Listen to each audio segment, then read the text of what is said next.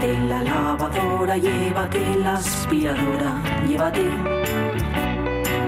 Llévate el secador de pelo.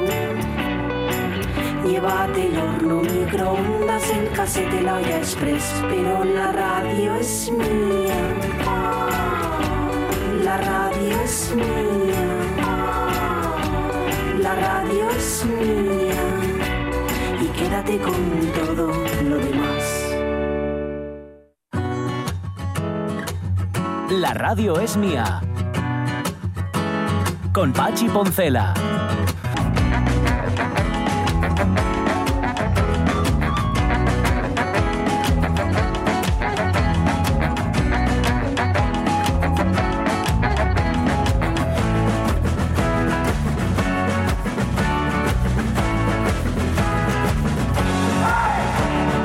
12 y 16 minutos de la mañana. Oye, antes de nada, dejadme que os pida disculpas, oyentes de la radio mía, eh, Sonia Bellanera, Jorge Alonso, José Rodríguez, pero ¿Cómo es que me dio un bajón de estos mm, gordos, ¿eh? de Sí, 50 sí, tantos. sí. Y no sé.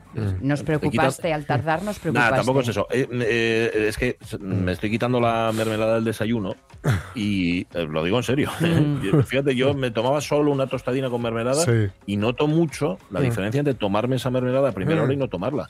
Mm, Ya. Para bien, ¿sabes? Cuando no la tomo, el azúcar está muy. Lo que pasa es que hay veces que no calculo, Ya. como es el caso, y se me fue un poco por allá. Mira, eh, la Bordeta cantó en el pabellón de la Feria de Muestras de Gijón, después del mitin de cierre de campaña de Izquierda Unida, en el año 87. Es Mm. decir, que en junio, nos dice Salva Fernández, se cumplirán 36 años. En Madre. aquel mitin, en aquel concierto, estaba Salva y estaba yo también. Porque fue en ese concierto donde fui a pedirle el autógrafo a la Bordeta, en aquel del año 87. Así que tenía yo 17 añinos Fíjate. solamente. Sí, sí, sí, sí, pero bueno, lo admiraba mucho. Es que en mi casa había, un, había bueno, varios discos de la Bordeta Mm. y había uno, es que ahora escuchando a Pablo Labordeta y hablando ya sobre ese carácter un poco dubitativo y un poco depresivo de su padre, me acordé, José, de esta canción que es preciosa, ¿vale? que viene justamente en este disco. El disco se llama ¿Qué queda de ti? ¿Qué queda de mí? Y en esta canción, la Bordeta se pregunta algo que todos nos hemos preguntado alguna vez. Su- A veces me pregunto qué hago yo aquí, explicando la historia que recién aprendí. Los líos de romanos, de moros y cristianos, el follón del marxismo y el del otro coté, donde los yanquis tienen el mango y la sartén. A veces me pregunto qué hago yo aquí.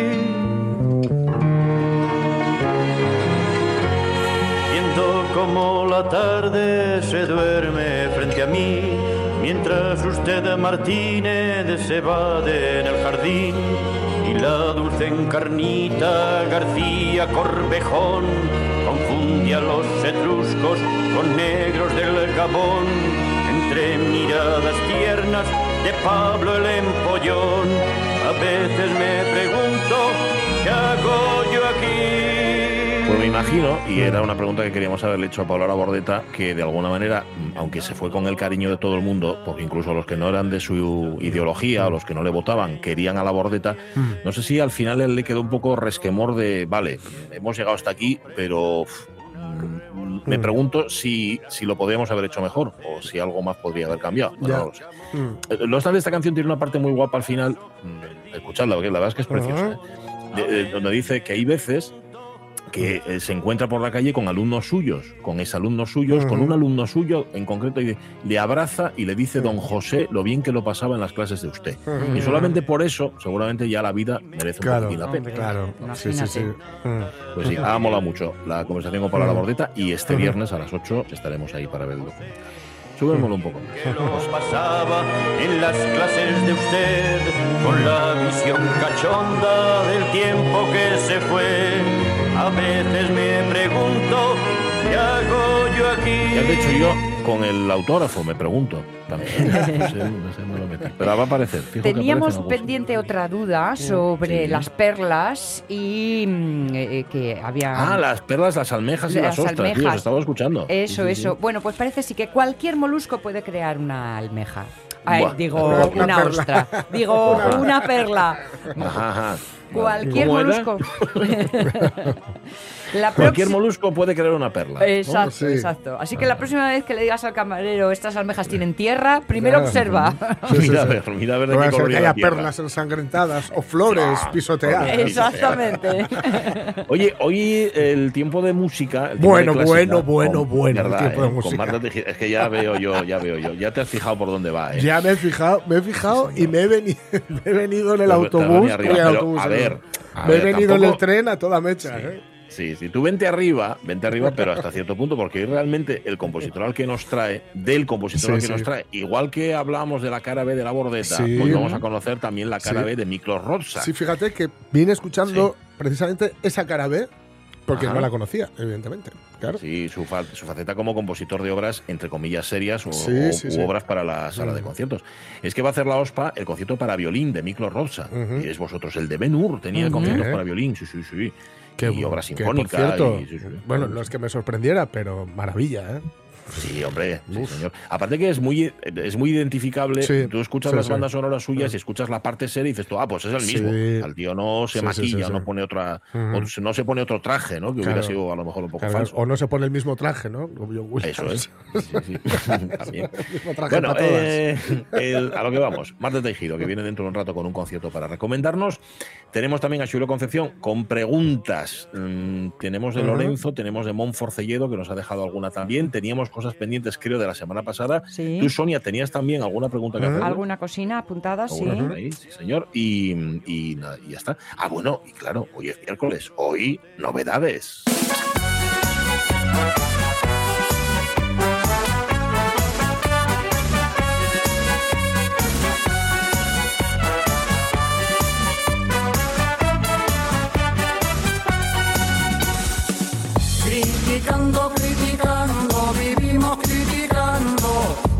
No critica no vive.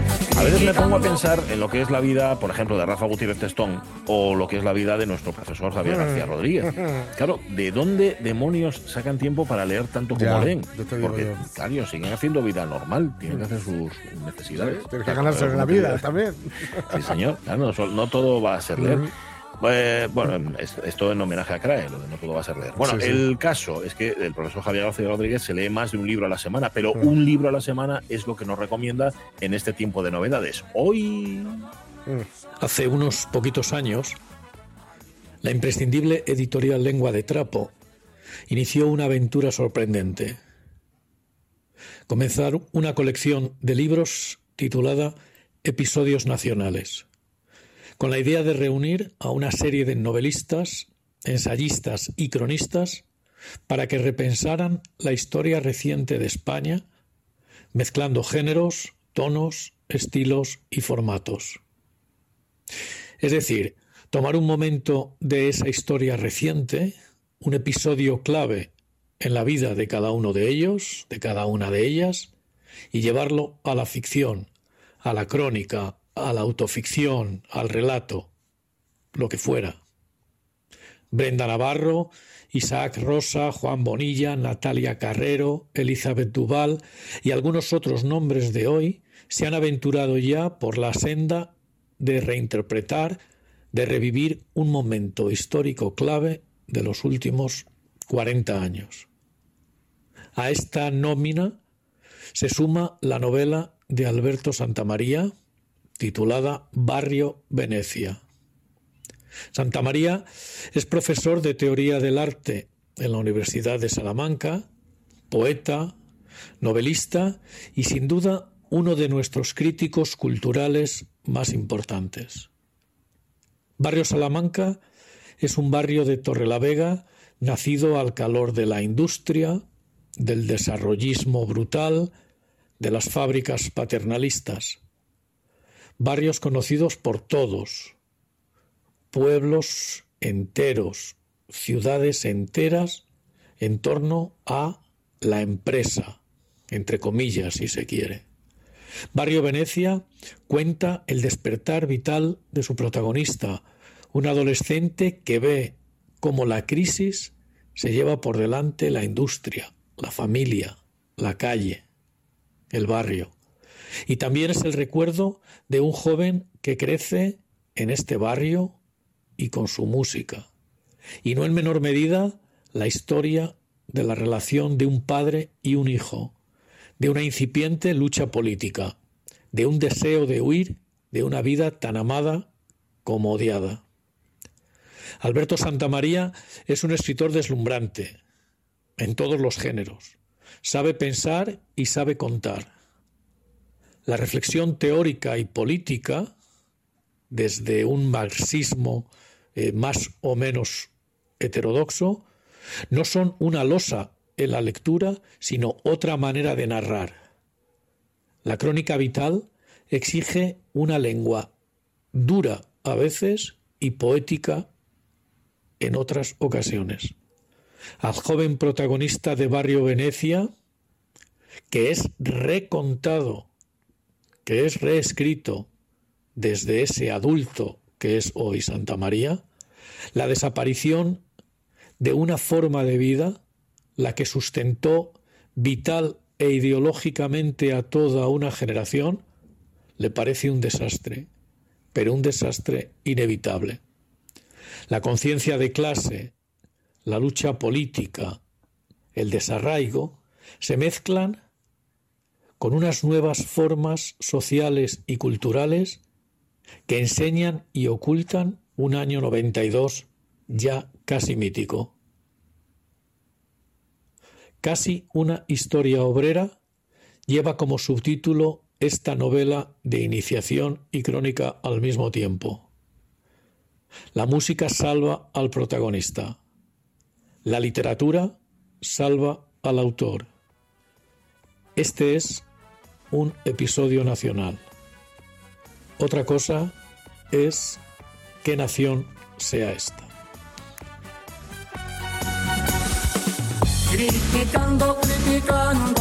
Y lo que ha contado, lo que acaba de contar Javier García Rodríguez sobre este libro de Alberto Santamaría, Barrio Venecia, seguramente sería una historia muy similar. Mm. Claro, está eh, eh, con raíces en Torre la Vega, a la que podría Sí. contar alguien de Bueno, Gijón, hombre, por ejemplo, ¿no? ya ves. O de Avilés, de esos mismos años, además, también de Sí, los sí, 80. sí, sí, sí. Alguien de, que viviera en Sí. eh, La Calzada, que era un barrio así muy, muy ligado a la impresona, ¿no? A, a Sidesa, por ejemplo. Pues sí, pues mira, no sé, igual está, estaba, estaba pensando, no sé por qué se me vino a la cabeza David Varela. Eh, alguien de Ya. un barrio obrero que, el- en- que encuentra en la música Mm. la salida, porque él, él es un profesional de otra cosa. Nunca sé lo que estudia David Varela. No sé si, si tiene que ver con la electrónica, con la- no, no, con algo eh, mm, profesional, pero Mm. que encontró en la música. Bueno, da igual. Sea como sea, este, este, esta historia de Alberto Santamaría hay que leerla y seguramente encontraremos más claves comunes de las que podemos pensar. Mm, y me encanta la idea, por cierto, de lengua de trapo de estos episodios Sí, nacionales. sí, sí, buenísimo. Buenísimo, yo buenísimo. no conocía. Re- revisitar, porque el concepto de episodios nacionales de Galdós está muy guay y la Claro. ejecución ni te cuento. Pero claro, esto son cosas que hay que ir renovando, porque parece Claro, que, la, evidentemente. que la historia de España no acaba en Gibraltar, hay barca para seguir, como decía Sí, Paca señor. Carmona. Sí, señor, sí, señor. Y hay que contar, claro, es contar los episodios nacionales, contar la Claro. historia de ese país, Claro, claro. sea cual sea, como decía Javier García Rodríguez, es. pero contarlo, eh, por- que lo cuenten literatos, que lo cuenten escritores y escritores. Sí, sí, Está sí. muy bien, está muy bien. Ujú. Pues nada, eh, muy recomendable. Barrio Venecia de Alberto Santamaría. Ahí lo dejamos. 12 y 28 minutos de la mañana, de la crítica al paseo. Va. Va. Va, José. Vamos ahí. Venga, va, José. Venga, no, pon la cinto de Xula Concepción. ¿Cómo te haces de robar, tío?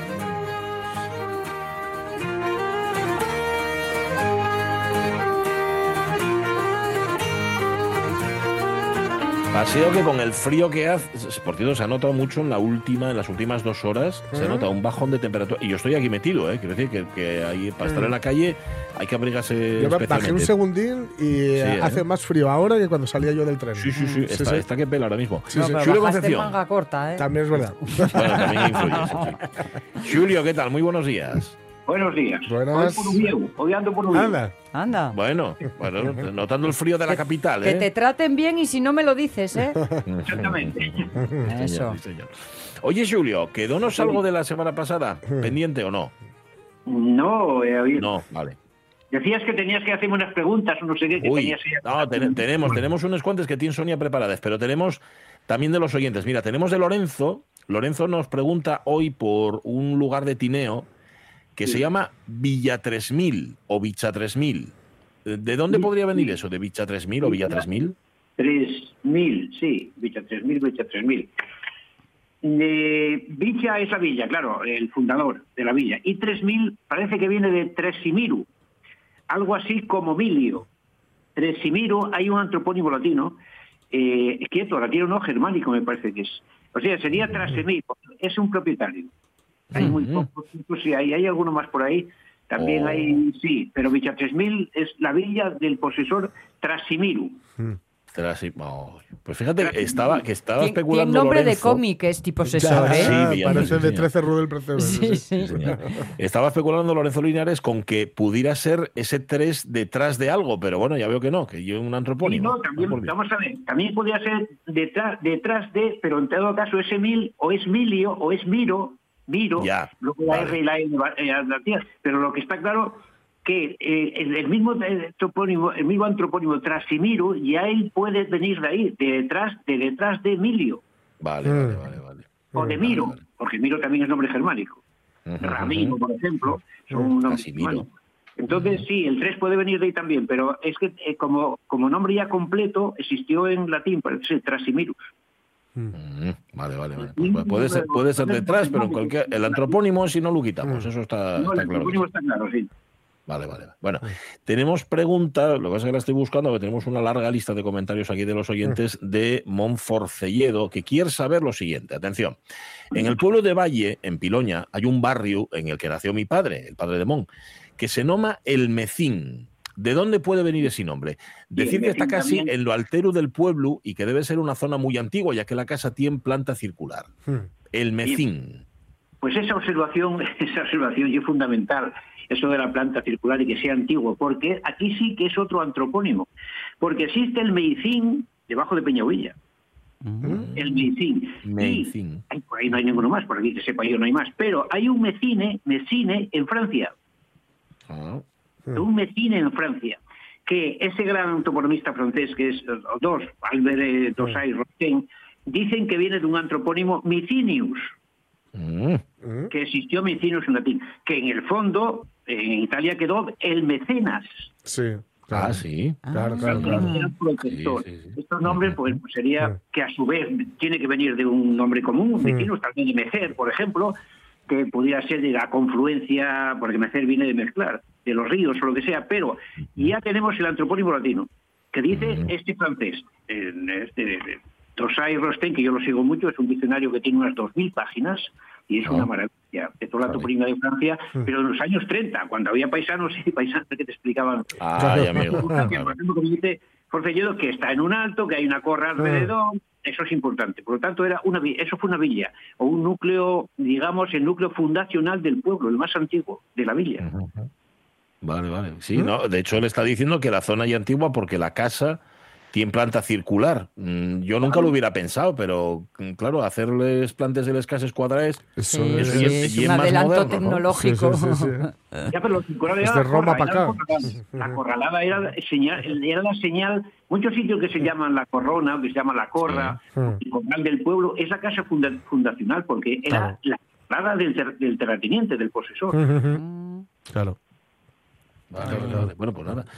Estaba bien. eh, Está bien encaminado. espera. Sí, sí. Eh, sí, estaba bien encaminado. Pero es que espera, que añade detrás. Es que me- me- Mon mm, junta un montón de cosas y, y tengo estos aquí Mm. mezclas.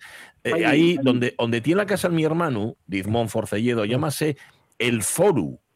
Sí. Y el Foru llámase también el Prado donde la Fizo. ¿De dónde viene el Foru, Julio? Mira, el foro hay un aforamiento, un aforamiento en varios sitios, varios pueblos. ¿Qué tal aforamiento? El foro es exactamente, foro significa reunión. Por lo tanto, ese foro, eh, esa finca ahora, estoy seguro que alrededor tiene otras cuantas fincas que fueron sembradas y que son del pueblo. Es decir, una Mm. especie de hería, de hería, una especie de cortina, de cortinal, con unos derechos y unas obligaciones. Por lo tanto, había que, eh, el uso había que había que decidirlo según los estatutos y según en todas aquellas cosas de los concellos, Mm. eh, había que decidirlo en, en grupo, con unas normas. Por lo tanto, ese aforamiento fueron tierras comunales sembradas eh, para el pueblo, donde cada uno tenía una propiedad. O sea, como en los montes comunales, pero en organizado. Sí. Sí, organizados y- no, y además a veces muy solidarios, porque hay unas hay un, hay un caso que se son les, les cuadrilles y les medias cuadrilles, de tal manera que cuando se casaba uno del pueblo una, le daban una parcela, que, que venían a ser medio día de Waze. Ajá. Mm. No, si te marchabas del pueblo la dejabas, no era tuya. Tú la usabas mientras vivieras allí, por tanto, Usufructo. Usufructo. Había normas muy rígidas y muy, bueno, en este caso muy solidarias con, con la gente del pueblo, pero con unas condiciones rígidas. No podías pasar cuando quisieras. Había unos derechos para pasar en primavera, en verano, con, con vacas, sin vacas. Claro. Por lo tanto, el mejoramiento era el derecho de el tener foro, es decir, tener derechos pero con normas. Son bravo, son bravo. Antes eran tierras sembradas, casi seguro ahí sembraron escanda, trigo o algo de eso. ¿Cuántos elementos hay en el ámbito Sí. rural que llevan obligatoriamente al trabajo en equipo, digamos, Claro, ¿no? sí. Trabajo en grupo ante la dureza de, Sí, las, de las Pero circunstancias. es, es curioso que este tipo de, de cuestiones como las que nos está comentando Julio, que por ejemplo ahora que con la película Asbestas y el documental Santoalla, ahí vemos como tiene todavía mucha vigencia, ¿no? Los derechos de paso y de tal, y- y, que pueden ser también fuente en, ocasiones de conflictos incluso, Sí, ¿no? Sí, y más que conflictos. Bueno, si no tenía más remedio, porque date cuenta Claro. que habéis que pagar, pagar diezmos, primicias Claro, a. Entonces los pobres tenían que unirse a la fuerza. Sí, Claro. sí, sí. Luego vamos los de ciudad y creemos que va, total, estoy en un Sí, prau, esto sí, no sí. lleve nadie. prau. Me cachis en la mar que no Sí, lleve sí. nadie. Y es más, te están viendo. Sí, sí, sí. Sí, señor. Y anda que no tiene historia. El Sí, Bravo sí, ese. sí. Bueno, em, em, Julio, ¿tiene preguntas para ti, Sonia? Porque yo tengo alguna Ah. también, pero Sonia, tú estabas antes. Tengo un par de nombres eh, que nos llevan de nuevo al occidente de Asturias. Ver. Uno es Bourio, que no sé si es Bourio o Bourío, no sé cómo se dice. Porque en el cartel de la, mm, ¿cómo se dice? De la, de la carretera bien Sí, sin tilde. ponte- Sin tol- Ya. sin- O sea que Bourio, ¿no? Bourio, sí, Bourio, lo más seguro que sea de los de los bueyes, las boverizas, Mm. las guarizas.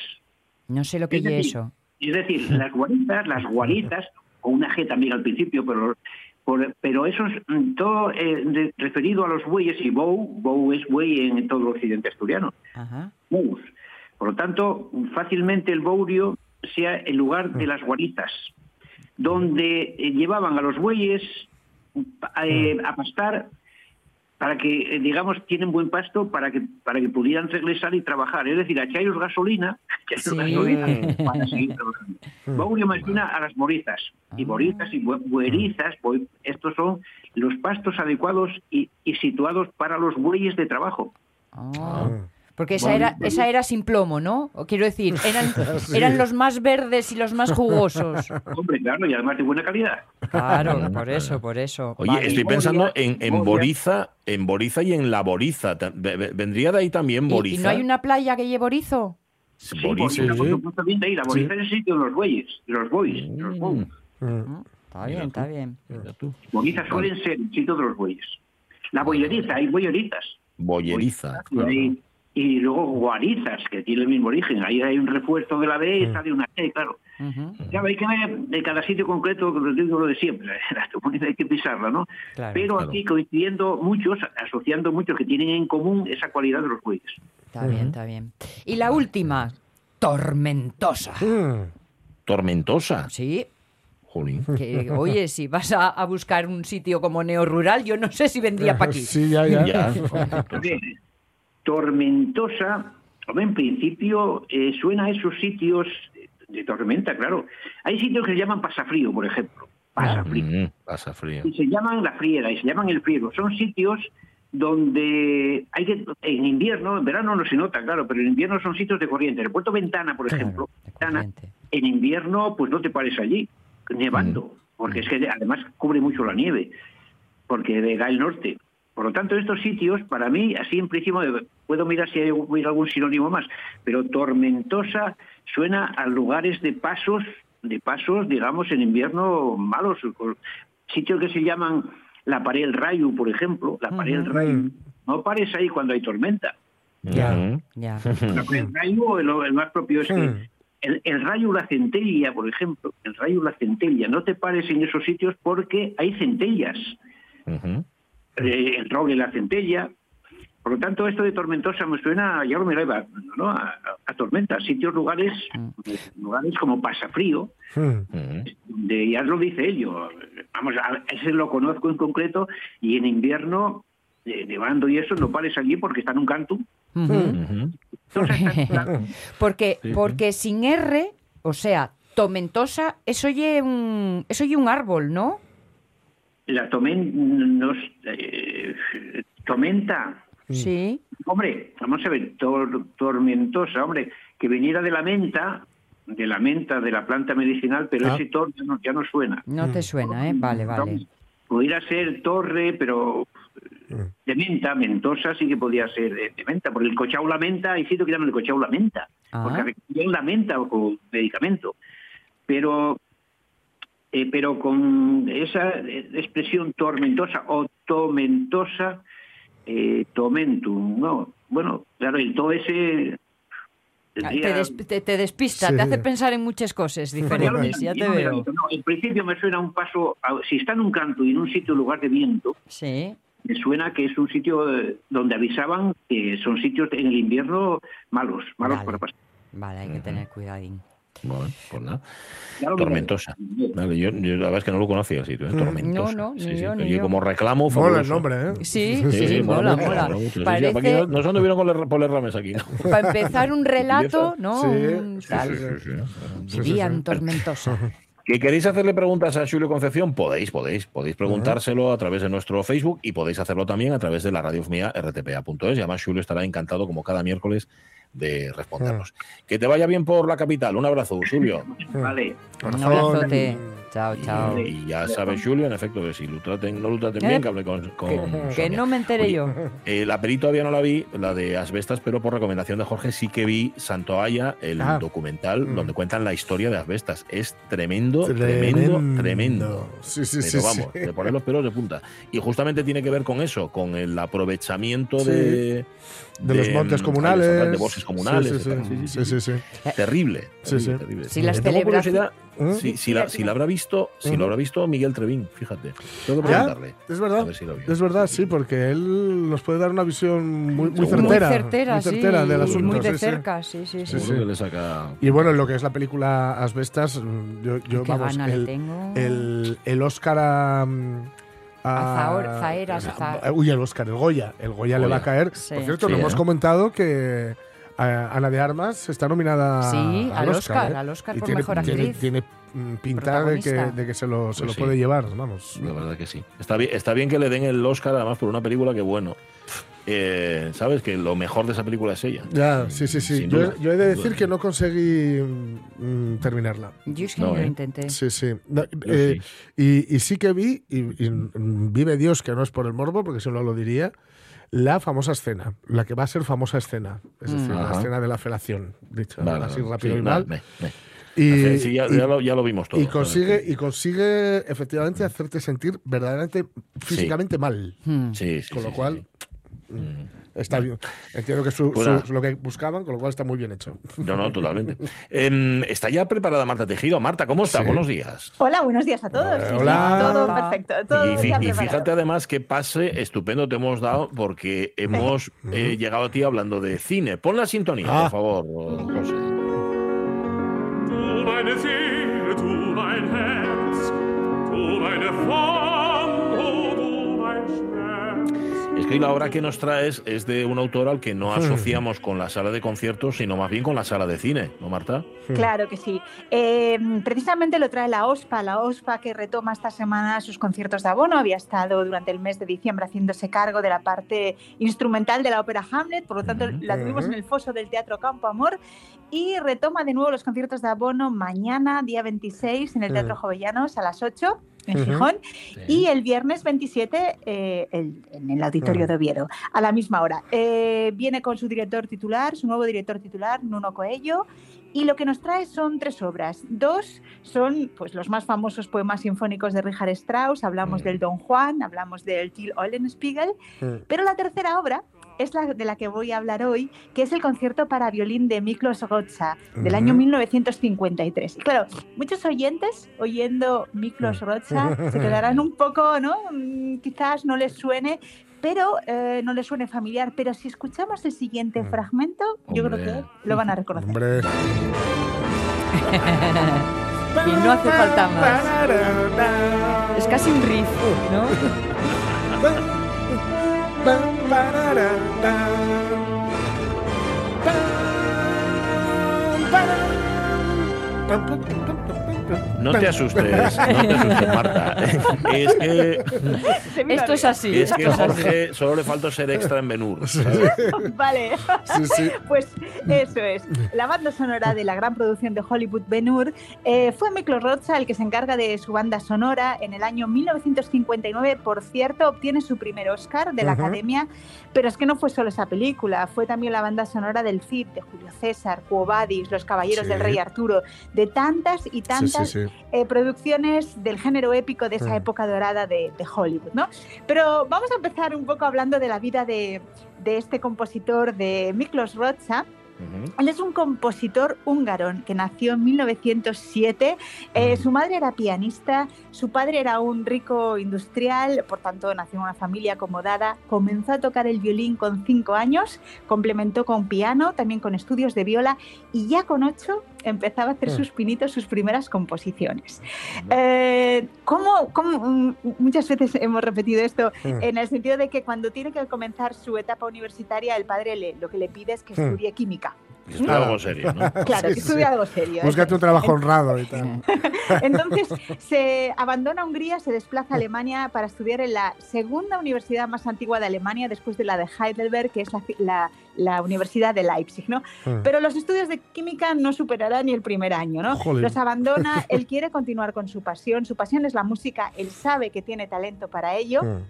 Y la verdad es que, bueno, los estudios los eh, finalizará con una gran brillantez. De hecho, Mm. sus primeras obras ya tenían tal calidad que una de las más prestigiosas editoriales de partituras, que es la alemana Breitkopf and Härtel, Ujú. firma un contrato con ello para publicarle toda su obra y ese, esa vinculación durará más de 50 años. ¿no?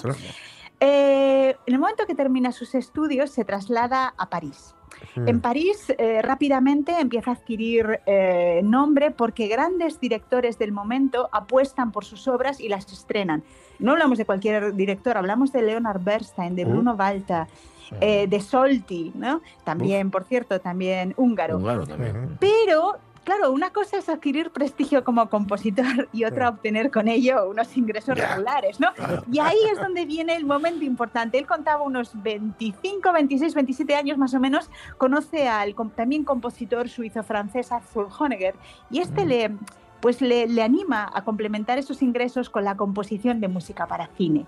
Y ahí da comienzo una vida dedicada a, a poner música a todas Mm. estas grandes eh, producciones. Mm, es verdad que de ahí abandonará París y se trasladará a Londres porque bueno, la industria cinematográfica era más potente en este país. Vamos a ir ya alternando una cosa con otra. Vamos a empezar Venga. escuchando este primer movimiento. El concierto para violín tiene una estructura clásica en cuanto a, sí, a forma, ¿no? Tres movimientos, rápido, lento, rápido. Y este primero eh, vendrá precedido de una breve introducción que dará paso al violín solista. Mm.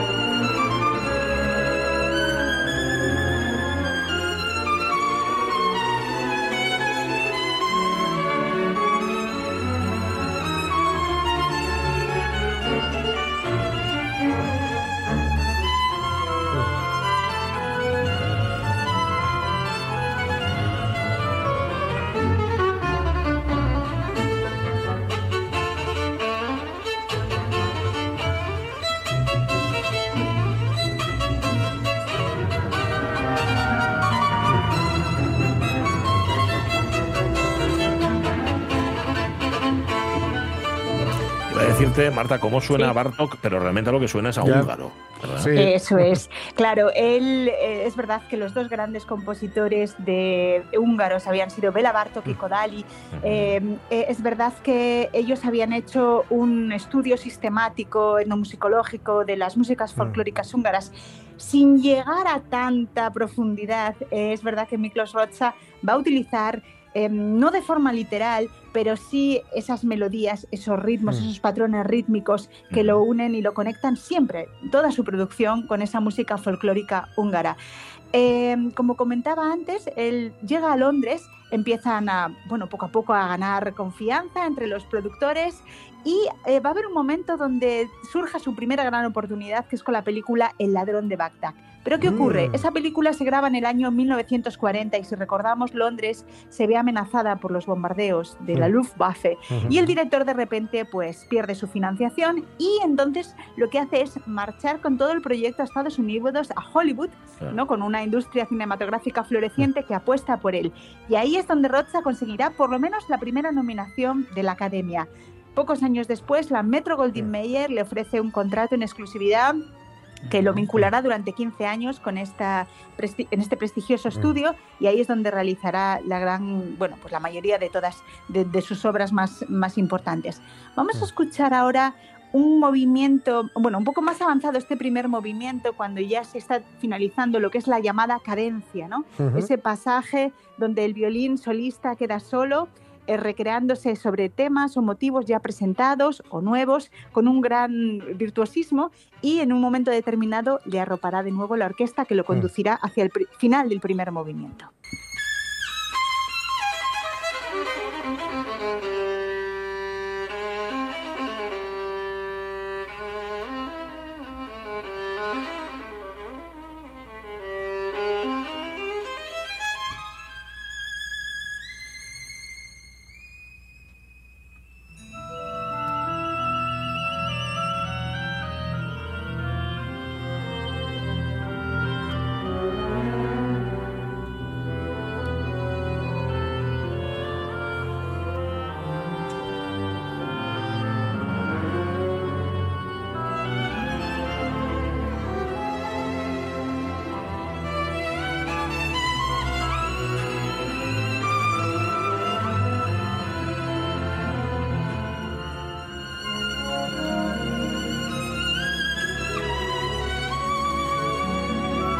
Ese violín que suena, Marta Tejido, mm, no lo está tocando cualquiera. ¿eh? Claro, Suena- claro, claro, claro. Es la primera grabación que se realizó. eh, el dedicatario de esta obra es, es el gran violinista ruso, rusoamericano Yasa Heifetz, con la eh, orquesta de Dallas de- del Mm. estado de, de Texas. Em, es verdad, em, a ver, Miklos eh, Rocha siempre había pensado en componer un concierto para violín. Mm. Y él sabía que, como los grandes compositores, todos ellos siempre lo habían vinculado a un gran, a un virtuoso del instrumento. Y él se fijó en Jassa Heifetz. eh, llegó a él gracias a su pianista acompañante. Jassa Mm. Heifetz eh, le pareció interesante, aceptó esta- este ofrecimiento, elabora el concierto y bueno, es verdad que Heifetz era un hombre que, bueno, pues era famoso porque rechazaba muchas de las obras que una vez, le- eh, una vez compuestas, ¿no? Si simplemente al, inici- al empezar a tocarlo no le interesaban. Pero no fue el caso, estuvo dispuesto a estrenarlo y no solo eso, sino que pocos meses después realiza esta grabación que estamos, Mm. que estamos escuchando. Vamos a escuchar ahora el segundo movimiento, eh, un movimiento, mm, bueno, pues como suelen ser característicos esos segundos movimientos lentos, una introducción de un motivo que pasa primero por los instrumentos de viento, luego Mm. de cuerda y el solista lo recogerá repitiendo este mismo motivo y evidentemente elaborándolo.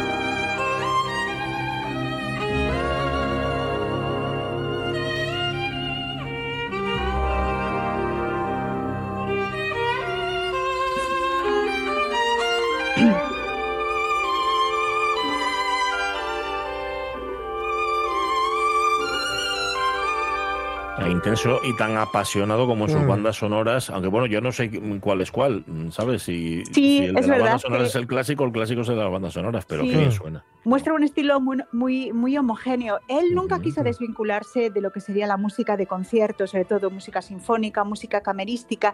Y cuando firmó el contrato con la Metro Goldwyn Mayer, él pidió una cláusula que tuviera tres meses libres remunerados para dedicarse a seguir componiendo ese tipo de música y que tampoco pudiera eh, tuviera que prescindir de dar clase como profesor en la Universidad de Carolina eh, de California del sur de California eh, como profesor de pues eso de, de composición de bandas de bandas sonoras. Así que toda su producción además de música para más de 100 películas tiene una importante producción vamos a decirlo así eso de música para concierto no Eh, vamos a seguir escuchando el tercer movimiento que se inicia con un ritmo enérgico incisivo, con una acentuación muy regular que de nuevo nos conecta a esa música folclórica húngara y la verdad es que la orquestación nos vincula directamente a la música que utilizó también para su producción cinematográfica. Vamos a escucharlo.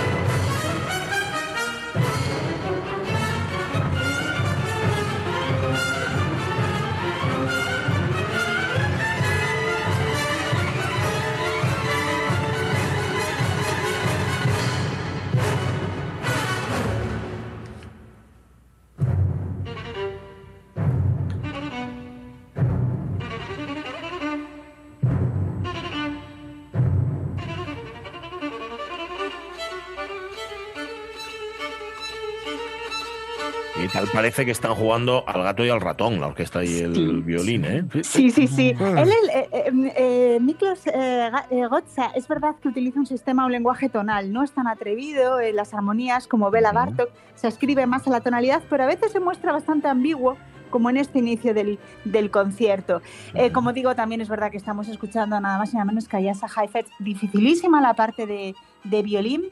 Eh, este concierto eh, lo escuchó años más tarde eh, Billy Wilder, le gustó tanto que le ofreció, cuando ya, a ver, ya habían pasado la época, eh, digamos así, dorada, Dorada, de esas producciones, la eh, las composiciones para música de películas había- habían bajado en gran número, ¿no? Pero sí que le llamó Billy Wilder para que realizase, adaptase temas de este concierto para- de violín para su película La vida privada de Sherlock Holmes del año 1970. Así que eh, Roth aceptó y podemos encontrar prácticamente la misma música en Mm. esta película. Vamos a escuchar ya eh, hacia el final de ese tercer movimiento del concierto para violín.